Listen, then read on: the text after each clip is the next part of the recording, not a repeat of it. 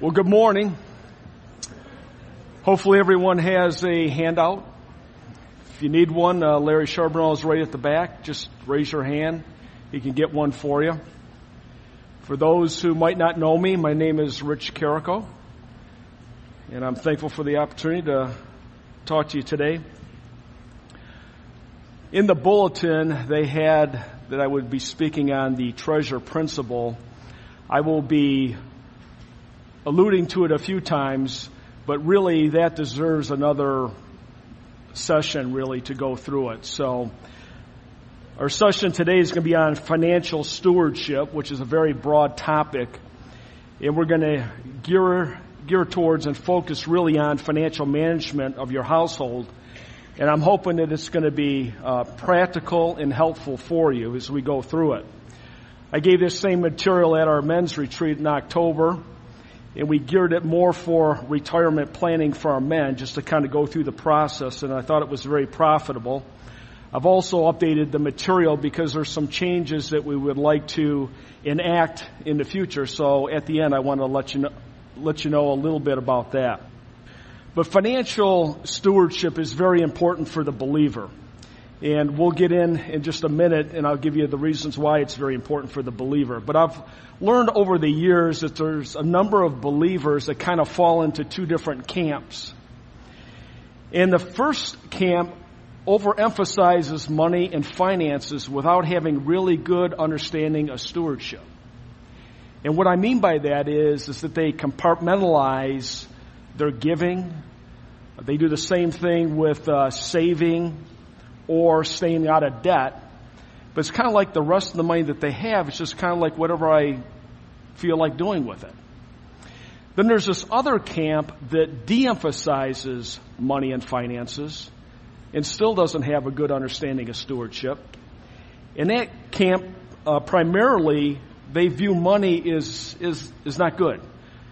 Money is uh, the root of all kinds of evil, so it's not that important. It's important for me to give to the church, so they have that down, but it really doesn't fit into the principles, what I feel that the Word of God teaches us regarding stewardship. So what I'd like to do today is consider financial stewardship and why it's important for the believer. I'd like to give some foundational principles that we really need to have down pat uh, so that we can be a good steward. And then I'd like to give some, uh, we're going to go through different components of your household finances and we're going to give some, a lot of application regarding it. We're going to tie that back into scripture and why that's important.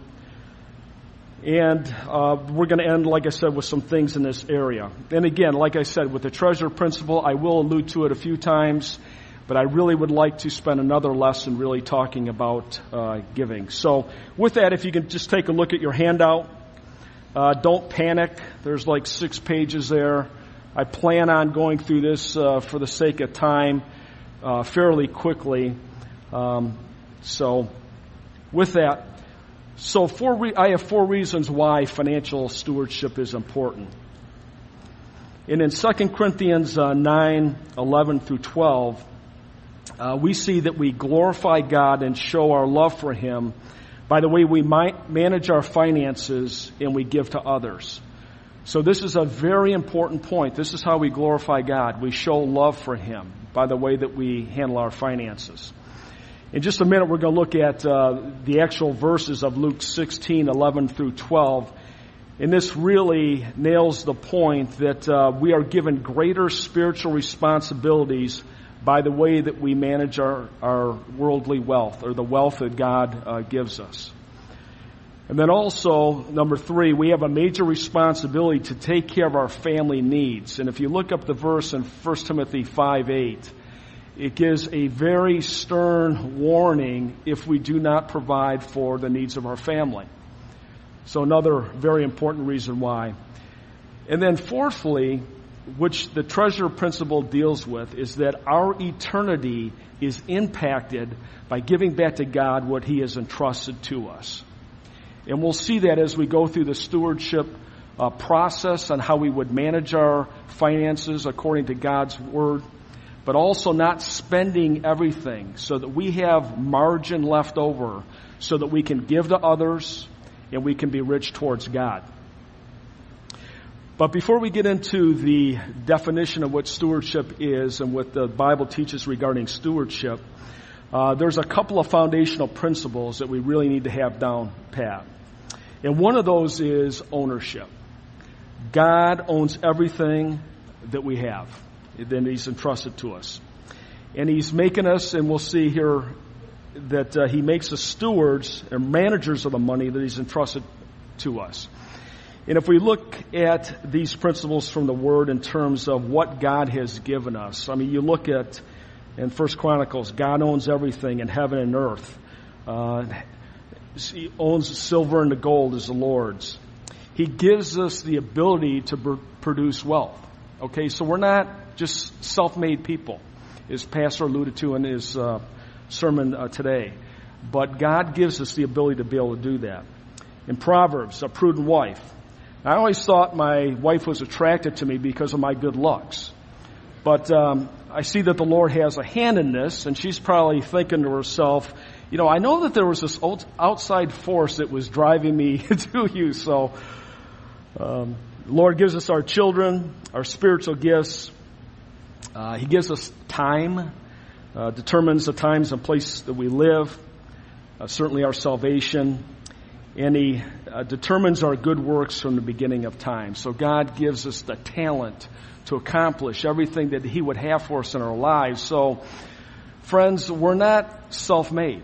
God is intimately involved in our lives and he gives us everything so that we can be, so we can, number one, glorify him, but also be a wise steward with the resources that he's given us, which is finances, talent, and our time. Our next uh, principle I'd like to look at is stewardship. And stewardship is the position and duties of a steward or manager. Those and duties or, or responsibilities include managing an entire household, running a business, overseeing finances and investment, and provision for, for others on behalf of all or on behalf of the master. So you can see that stewardship encompasses a lot of different areas in running the household, your particular household uh, for your family. We can see that it includes for obviously uh, paying the bills. If you have children, you have a spouse, you have to provide for them. You think about education. When you retire, you need to plan. You young people out there today, you need to be able to plan for your retirement. Companies are not providing for uh, your retirement the way that they used to. I know my retirement is, is based on, you know, what I'm able to set aside. So that's certainly an area as well. But God governs all these areas for us, being the proper steward. steward. And that every spending, every spending decision that we make is a spiritual decision. Because God is entrusted to us with the money that He's given to us. And so we need to be wise managers to make sure that we're meeting all these different responsibilities that we have in our lives. And then also, we want to make sure that we're giving back to God and we are meeting the needs of others. So we look at, and I mentioned about Luke 16, 11 through 12, and these are just great verses. It says, whoever can be trusted with very little can also be trusted with much. And whoever is dishonest with very little will also be dishonest with much. So if you have not been trustworthy in handling worldly wealth, the money that the Lord provides us to, with, who will entrust you with true riches? And if you have not been trustworthy with someone else's property, which is the Lord's that He has given to us, who will give you property of your own? So we can see in these verses that managing your household budget, managing your worldly wealth or the, or the money that the Lord has provided for you is very key in, in terms of if you were going to be given spiritual blessing, eternal blessing, or it could be blessing on this earth in terms of the opportunities that the Lord is going to give you, potentially in ministry, potentially with, with finances. That He could give you finances so that you can be able to fund um, different uh, ministry uh, opportunities. So we can see here that there's a great importance of managing the money. It's not just giving, but it's managing all the resources that God has given us. And then in 1 Corinthians 4 2, it says, Moreover, is required of stewards that they be found faithful. And that's our goal with our, finan- with our finances, that we want to be found faithful to the monies that the Lord has entrusted with us to make sure that we are adequately taken care of, all the different responsibilities that we have, but also uh, the treasure principle and being rich uh, towards God. So I've got a couple of lists here of just, you know, before we get into the different uh, uh components of running your household uh, financially, of just having a improper view of money and then a proper view of money. And I'm not, um, an improper view is, is that your wealth is an unscalable wall. So I just have this big pot of money and it's human nature, sinful nature, that we think that we've got comfort into that, uh, in that pot of money. So it's like an unscalable wall that uh, Proverbs talks about. The love of money is the root of all kinds of evil. A man's life does not consist in abundance of his possessions. So we don't need to play the game the pastor was talking about in a prior hour, that we need to amass all these possessions because that's what gives me value in my life. No, the Lord gives us that. And whoever loves wealth has, has, never has enough money. And Rockefeller proved that. I mean, his accountant said, you know, he left every penny. But Rockefeller said that, you know, he's always looking for that next, that next dollar. And most rich people are like that. But a proper view is that um, we supply the needs of others in our overflowing thankfulness towards God. If we have uh, food and clothing, uh, we'll have contentment with that. Um, we, we're not going to store treasure up on earth, but in heaven. Uh, trust, we're trustworthy in handling worldly wealth so we can be trusted with true riches.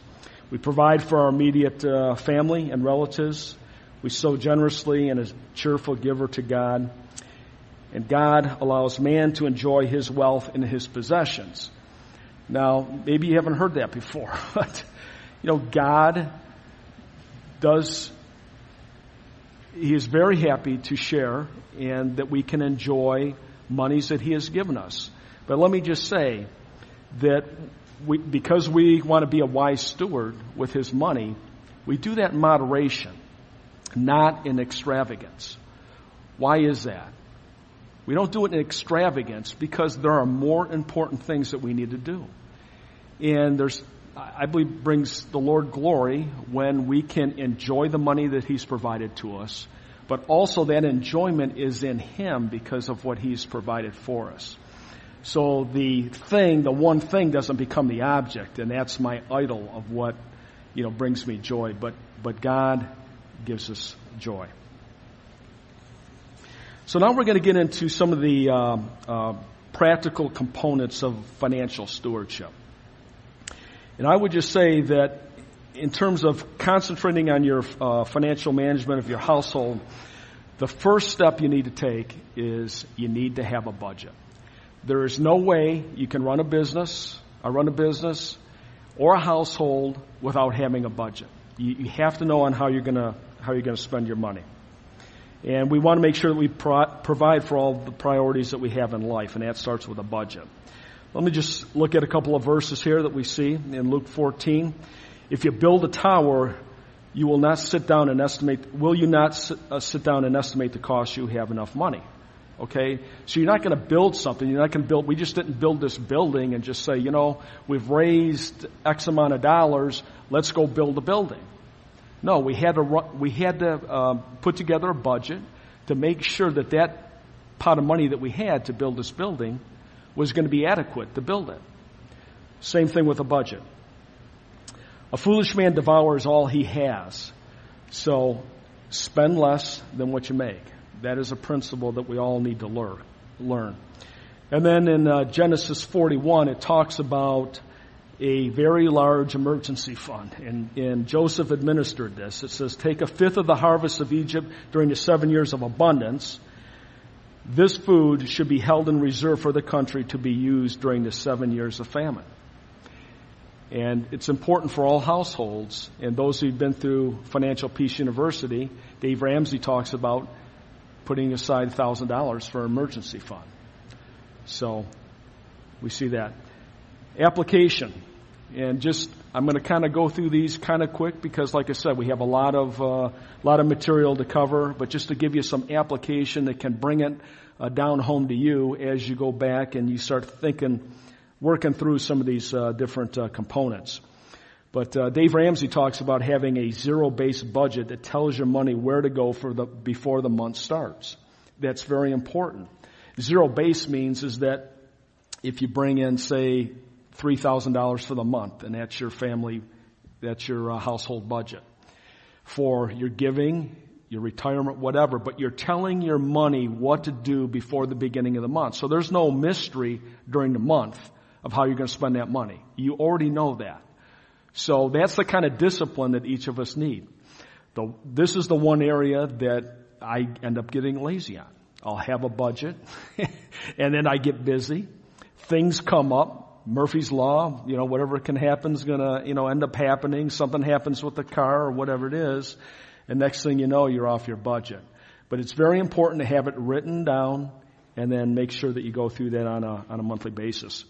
Um, using an envelope system with cash for categories. Now, this is just a, a recommendation.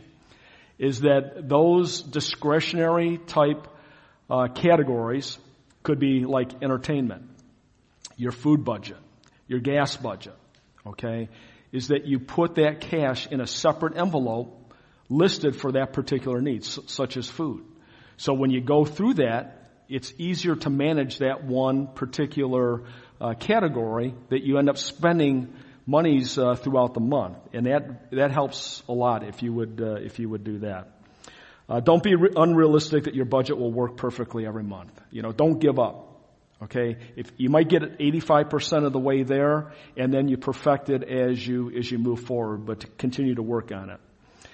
Learn to spend less than what you make. It's really not difficult, and we'll see in other components regarding retirement on being able to accumulate money. But you have to spend less than what you make. Otherwise, you can't put away those monies uh, for retirement and also have a, an, an, emergency fund. Our second component is uh, using uh, credit or debt. Now, there's no prohibition against having debt if you have a mortgage. Okay, there's no prohibition against it. But also, I want to add, it doesn't encourage it either. The Bible does not encourage taking on debt. So I would say in, in this scenario here, proceed cautiously as you take on debt. If you take on debt, uh, you know, with a with a mortgage. And I don't know if uh, some of you might remember back in the mid 2000s. It was just before the the Great Recession hit, and I remember them talking about, um, you know, that we were in a new economy and that, you know, the principles of, of, of, saving and budgeting and all that really didn't have the same meaning that it did during that time before the Great Recession hit. And so a lot of us got lulled to sleep in thinking that, and one thing that they promoted was using your house as almost like a bank. Just go out there and, and, uh, you know, get, uh, you know, money from it, from a, you know, from a home equity loan. Or they had the no documentation mortgages. Okay, they stopped that pretty quick, didn't they? And so you can see that we, most Americans got very sloppy during this time. There is no new economy. And if we've been listening to biblical principles here and not overspending and trusting in God to provide, that we wouldn't have got into some of the messes uh, that we got into. Some of the uh, principles from the word says uh, the borrower is a slave to the lender. Now, if you borrow money, then you you have to pay it back. I mean, in a sense, you are a slave to the lender to make sure that you that you pay that off. Uh, owe no one anything, and I've talked with a lot of brothers through the years that that was their one reason why you shouldn't have any debt. Well, it it doesn't necessarily it doesn't mean that. It's not a prohibition necessarily against debt, but make sure you pay your bills on time. Is what what it means. In James. Uh, uh, we will go into a town to trade and make a profit yet you do not know what tomorrow will bring. Debt always presumes upon the future. I mean, if you take on an obligation of debt, a mortgage or whatever, is that we're presuming that we're always going to be employed or the money is always going to be there to pay for that car note or whatever it might be. And I will just tell you, the longer you keep that out there, it increases the odds that something is, is going to happen in the future. And you might not be able to make that uh, obligation. So be, you know, be very careful. Like I said, proceed cautiously. And in our application here, we'll, we'll give you a couple of reasons what you can do to try to combat that. Uh, in Proverbs, it talks about do not put up a pledge or security for a neighbor. Don't co-sign, or if you do, expect a loan to end up coming to end up being your responsibility. Now, it's not an absolute prohibition. It's just warning you: do not co-sign for another individual. Flee from it. Make sure you go to that individual. Try to get out of it. That's what uh, Proverbs talks about. And I will tell you, I have a very good friend who was in worldly standards rich. And he ended up co-signing on a loan that ended up going bad and it just about put him in bankruptcy. So I've seen this up front. Now some of you might co-sign for a car note for your son or, uh, you know, grandchild or whatever it might be. All I'm saying is if you do that, expect there's probably a high probability, maybe at some point, this thing's going to come back to you where it's going to be your obligation because you're going to have to pay for it because you're the deep pockets. So, you, and the bank will be looking to you for that. So I'd recommend um, do not co-sign uh, for loans. Uh, the wicked borrows and they do not pay back. Okay, if you take on a debt obligation, as believers, we need to be able to pay it back and do whatever we can to possibly do that. Hebrews talks about Keep your lives free from the love of money and to be content with what you have. Don't use credit to satisfy your desires or lifestyle. Okay? And this is where most of us get in trouble. It's not necessarily the, uh, you know, the needs that we have in life, but it's the wants. And I will tell you, be very, very careful. A big thing right now is, um, you know, with credit cards and, uh, you can get points and you can get free you know, travel. I would, I would, I would um, discourage it unless you are very, very disciplined to pay off that credit card every month.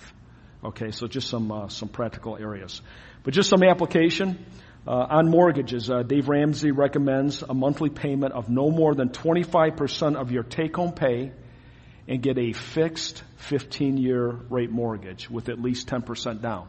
And I just think that that's very good practical guidelines if you're going to get a mortgage or if you have one, maybe rethink the terms that you have on there.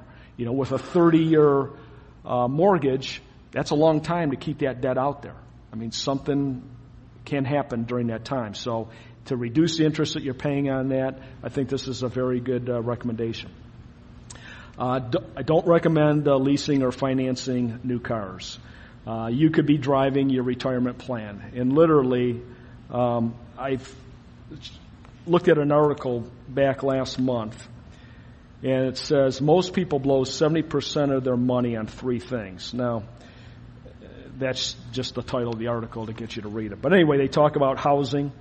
It says, uh, if you can find a place that allows you to spend 25% or less of your a- after-tax income on housing, your savings account will thank you. Okay, well that coincides with uh, you know what Dave Ramsey has been uh, preaching for years. Uh, but on transportation, it says having a reliable car is important, but you don't have to commit to paying $500 a month for the next six years to get one. And I'll just tell you, if you if you have some of these, rethink it, because that could be money if you got a reasonable car, good transportation, and I believe we need tr- good transportation for our families and to going to back and forth to work. But if you have a car car payment, that money could be going into your 401k or some money's being put into a different uh, retirement uh, vehicle. So I would consider you take a look at that. The last one that he mentions um, is food, and uh, it says eating out accounts for 43% of the annual food expenditures.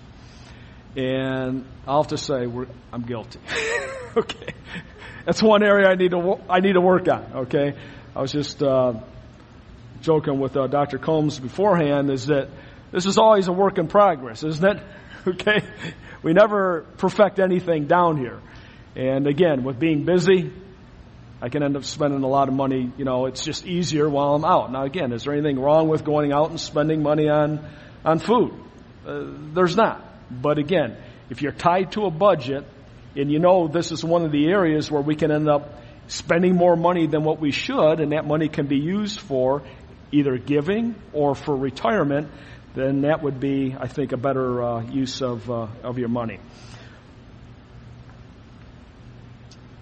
Don't recommend uh, home equity or student loans. Uh, try to do it without it. But one thing I will tell you that is if you have debt, I think one of the most effective tools I've seen, if you have debt out there that you would like to uh, get rid of, is to print an amortization schedule of that particular debt. So let's just say that you have a car loan for $5,000. You can go out to bankrate.com and you can put in, you know, you have a, a $5,000 auto loan, you know, you're paying 5% on that, and then you're going to pay it off in say six years or five years or whatever it is. So you can print out your payment schedule for that particular debt. I mean, you could do it with a credit card. So whatever debts you have, I would encourage you to put it into an amortization schedule because each month that you pay that thing off, you can just take your pen and just go, just mark that payment right off. And I will tell you that that's an encouragement. Every month you start seeing that debt being paid off. And this is one of the best tools that I've seen through the years to being able to do that. Is make sure that you get a schedule and you mark it off as soon as you as soon as you pay for it. Our next uh, component is insurance. And um, I have to give a disclosure here. I'm in the insurance business. I am not promoting my agency at all. If ever you wanted my advice on insurance, I will freely give it to you and then encourage you to go back and, and see your agent to have whatever done. But I have on insurance, you're not financially secure until you're adequately protected. Now, you need to think that through a little bit. I mean, if, if you have exposures there that can be covered for pennies on the dollar with insurance, um, it makes sense to go ahead and pay for that. Now, I'm not for all insuring everything that you have. And one of the biggest things now is, is that you go to a, you know, whatever store you go to, and you end up buying a TV or you, I mean, apply. You could buy a blender. And they're going to ask you, do you want to insure this thing? Personally, okay, I do not, um, I do not take advantage of these things, okay, because I'm not concerned about a 30 or 50 or 100 or 100 dollar loss or a thousand dollar loss or whatever. I believe personally that I self-insure those losses. I'm more concerned about the larger loss that I could have. And we're going to look at some of these larger losses here in just a second. I've got just a few principles here from the word in 1 Timothy. Uh, uh, provides for his family needs, uh, current long term, so we need to be able to protect against that as best as possible. Always trusting in God that he's going to work everything out. Uh, second uh, Kings 20 says, set your house in order, for you shall die. Um, okay, we're all mortal. I mean, we're all going to pass away at some point. Make sure that you have life insurance for your family. And in an abundance of counselors, uh, there is safety. So make sure you talk through these issues. But I'm just going to kind of hit on a couple of these. Um, uh, life insurance is, um, is, is an insurance of love, and I will just tell you that I've seen this up close and personal through my lifetime. Uh, two of my best friends in high school, their fathers had passed away. Pastor Brown uh, being one of them. His father had passed away early on when he was, uh, I believe, in uh, seventh grade. And I saw their mothers. Now, God did provide. He did provide for them. But they did struggle at times. And I will tell you, uh, and I've seen another friend of mine that I went to school with, he passed away. And I know that it is very difficult on a family when the, uh, when the major breadwinner uh, passes. So take advantage of life insurance. There's, um, in regarding getting back to covering the higher exposure, like on your uh, with auto insurance, if you would increase your deductibles, because even if you de- increase your deductible to a thousand or two thousand dollars, okay, that's not going to bankrupt. That's not going to bankrupt you, okay.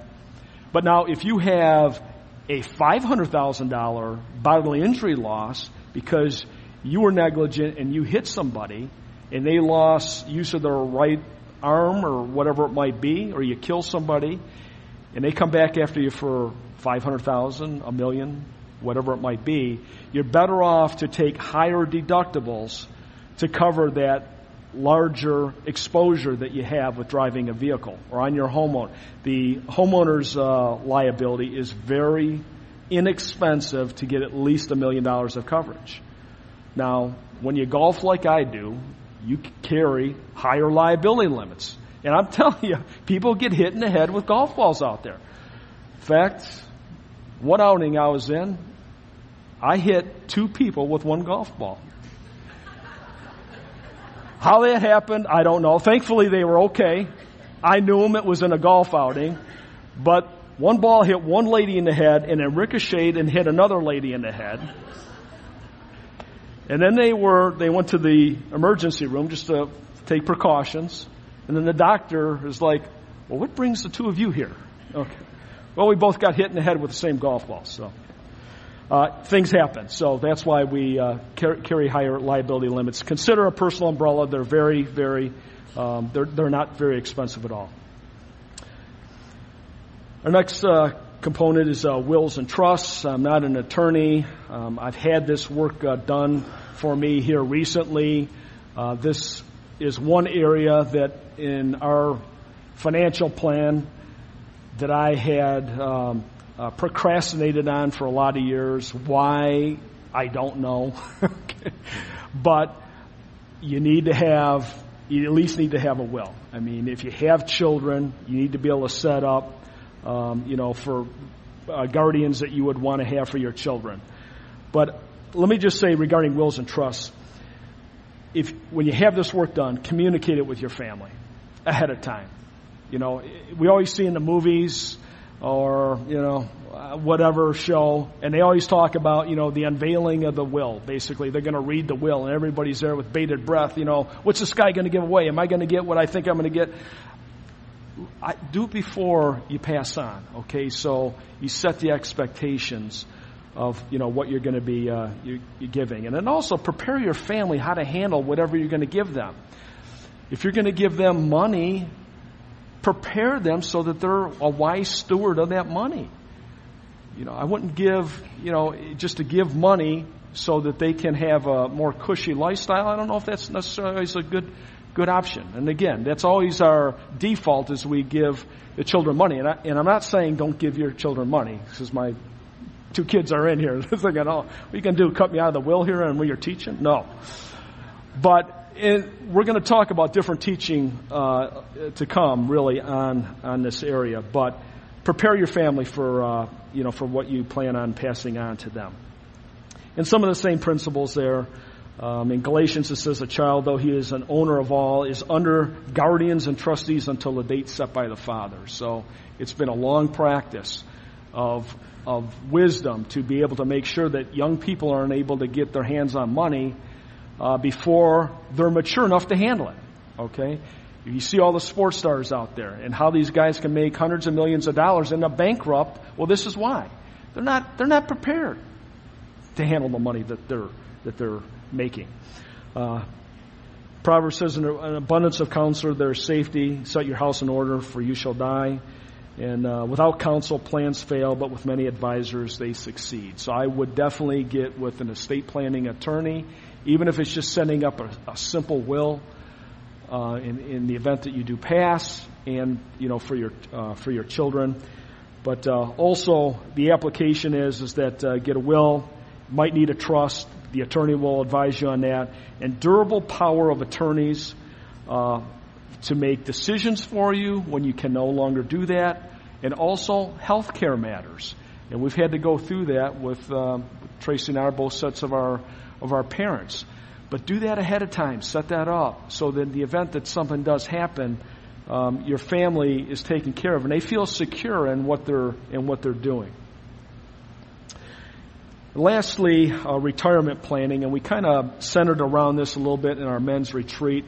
And on the second day, we had a couple of financial planners that came in and basically went through the financial planning process. So it's very, very profitable. They offered even that we could go in there and talk to them and they would basically take a look at what we've already set aside for retirement and kind of do a plan.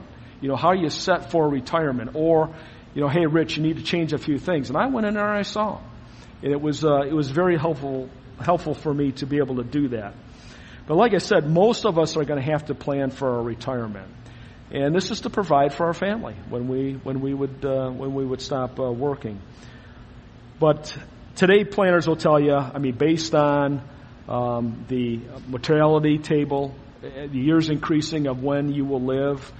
Today, if you make it to 65 and you're in pretty good health, uh, there's a very good chance that you're going to make it to your mid 80s and, and possibly 90. So they tell you, plan on 30 years. Okay, now you might say, well, don't plan around, plan on being around that long. You don't know. Okay, but again, you got to take care of your family. With uh, my wife and I, she's two and a half years younger. Women generally live longer than men, so I need to be able to plan for that. That uh, that uh, my better half is taken care of uh, after I go. So, some principles from the Word. Um, there's, you know, there's nothing in the in the Bible regarding retirement except in in Numbers where it talks about the Levite priests were to retire at age 50. That's the only thing you're going to find on retirement. So, I encourage you, if you're thinking about retirement, retirement, retire to something. There's always something that we can do here in the ministry and put your uh, efforts into that. A foolish man devours all he has. So if you're spending all your money in your budget, your $3,000 every month, or you're not setting anything aside for retirement, it's going to be very difficult for you to retire. So think about that when you're young. Uh, you young people, I have a um, a scenario here, and this is in the Financial Peace University. They have a young man who starts saving at the age of 19, and he gives money. He gives $2,000 a year from age 19 to age 26, and then he stops giving. You have another scenario where a young man starts giving at age 27 and gives all the way to age 65. So who do you think has the most money at the end? The one who gave from just 19 to 26 and stopped, or the one started at 27 to age 65? Because of the compounding of interest, the young man who gave 2000 at 19 to 26 had 40% more money than an individual who gave from 27 to 65. Put money away. Admonish you. Put money away when you're younger it, it's the hardest years to do that, I would say, but it's going to pay off big time for you in the future. If you want to see this thing, and I've given it to you, a lot of you, okay, I know you think I'm goofy sometimes, probably, but the numbers don't lie. The math does not lie. God does take care of us, though. He, he does take care of us, so we can trust in that. He who gathers money little by little, it grows. Don't worry about, just be faithful to the process of, of uh, saving and investing. Just even if it's 3% of your money, that's all you can do at this point, then, then give it. There's, there were years where because of, you know, a, a growing family and other obligations or whatever, I didn't give the way I should because I figured, nah, it's not really going to matter in the whole scheme of things. I was wrong. I was wrong. It does matter. Little by little, it grows. Um, be wise and consider the ways of the ant. It stores its provision in the summer and gathers its food at harvest. Uh, that's uh, proper planning. Ecclesiastes talks about um, uh, diversification of investments. Cast your bread on the water. Give a portion to seven, even eight. For you do not know what disaster may happen on earth. In the morning, sow your seed, and at evening, with withhold not your hand, for you do not know which will prosper. So basically, broad diversification. I'm not a financial planner, but I'm just telling you that you need to diversify, you know, your assets. Let me just give you some uh, uh, quick application on that. And I think these are good things to really think that you younger people, please really think these things through. it's best to set up automatic deposits into your retirement account. So I think most workers today have a 401k. We have one at work. We give a match up to a certain amount of money. So make sure that you set up um, automatic. If you don't have a, like a 401k at work, you can set up an IRA. Get with a financial planner, you can set up an IRA, but have it come out automatically out of your bank account. This is something you cannot think about. Because if you have to think about this every month, you're going to do what I did um, for a few years, is where, eh, I could use the money here. No, you gotta, you gotta make it systematic, make it automatic. Uh, don't, uh, don't underestimate the long-term value of, of saving even small amounts. I just mentioned that. Because with the compounding of interest, um, it, it, is, it means substantial, uh, substantial difference. If you take somebody who is, say, 18 years old, okay, and you're debating whether I should get this uh, new game that costs $100 or should I put it in my retirement fund? okay. Most young people are thinking, I'm buying the game. You know, $100, it means nothing. But if I told you that that same $100 would compound, it would double eight times, maybe eight times before you turn 65, go through the math on that, what you're going to have. Okay? I don't know if it's, uh, I think it's $6,400. I could be wrong. But uh, anyway, it's substantial. So that's $6,400 at age 65 and that $100 at age uh, 18. Okay, there's a big difference there. That's what I'm talking about. Um, if you're paid biweekly, and I like to do this, uh, so if you if you're getting paid 26 pays during the year, so you're getting two per month, or you're counting on two pays uh, for your monthly budget. So you have an extra two pays if you look at it that way, if you get paid biweekly. Take those extra two pays and put 100% of them into your 401k or your retirement plan. Don't borrow from your retirement plan. I've done this one too. I mean, there's a lot of times I've shot myself in the foot. okay, uh, don't borrow. Okay, it's so easy to borrow from your from your retirement plan, but it is much, much difficult, much more difficult to repay that. So don't do that. Leave your money in there. Um, if you can't contribute, at least try to take advantage of your employer matching. So again, if you have a 401k, they're giving you 3%, they're going to match 3%. At least try to take advantage of that. It's free money. You put in 3%, your employer puts in 3%. That's free money. Try to take advantage of it as you can. Uh, develop an invest, investing strategy with counsel and stick with it. Most people, what they do, in fact, they, they did a study. Um, Peter Lynch, he, he um, managed the Magellan Fund at Fidelity. And at the time, it was the best mutual fund out there. But they found that most people ended up losing money in this Magellan Fund. So how can that happen? If this is the best, this is the best mutual fund out there, but people are losing money, what's happening? The problem is, is that they're constantly putting their money in. Oh, I'm getting a little nervous. I'm taking it out. So that's what was happening. They were taking it out at the wrong time, and then they were putting it in at the wrong time. So you got a double whammy effect happening on your money. You have to just leave it there. Just be patient. Trust God. Eventually, based on prior results, okay, it comes back. Back in, uh, you know, 2000, 2009 is when we hit the low spot in the, you know, in the, in the Dow. It was like, went down to $6,500. Well, I'd love to, would love to have that one back again, huh? And everybody was so nervous, you know, but it's come back up. It's over, you know, 22,000 now. So what is that? Eight years later. That's, that's pretty good growth. So you have to leave, leave your money alone. Come up with an investment strategy and, and stick with it. And don't panic in a down market. Just don't, don't panic. Uh, God's in control. Just do the best you can do. That's something that is out of your control, but just, just uh, maintain it. So, just kind of wrapping things up, um, these principles that we just looked at, they're not difficult. Uh, they're really not difficult. But it does require that we're dependent on God for the results that we live disciplined lives, that we're disciplined in this, and learning to live skillfully. You know, do a little bit of reading. Uh, one of the things that we would like to do is to be able to offer more things regarding, you know, finances, more resources. Uh, we had Financial Peace University. Um, we we want to have you know different books, different resources that you can kind of tap into. Other individuals just to kind of talk through some things. Um, so we want to be able to, uh, you know, to uh, to offer those things to you.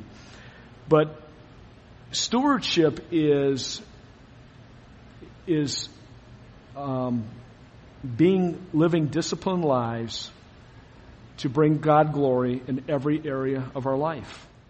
Every area, every spending thing that you do is a spiritual decision.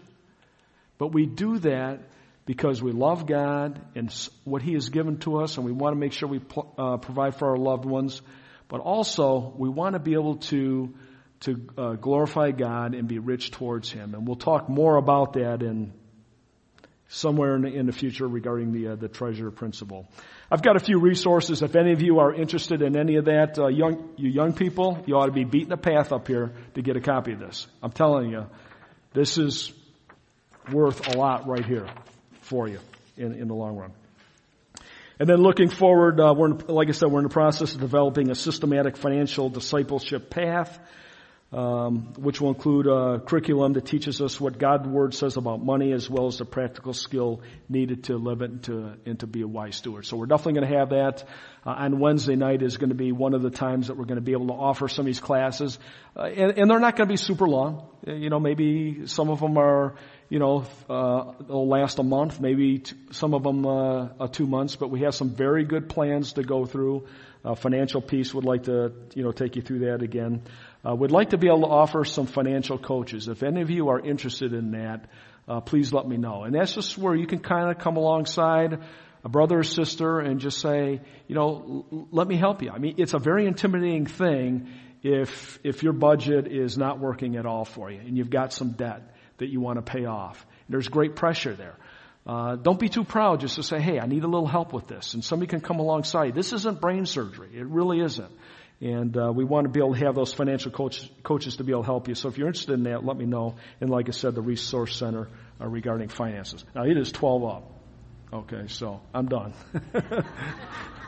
so, but I don't see anybody else out there running around. So, is there any quick questions? Uh, just as we end here.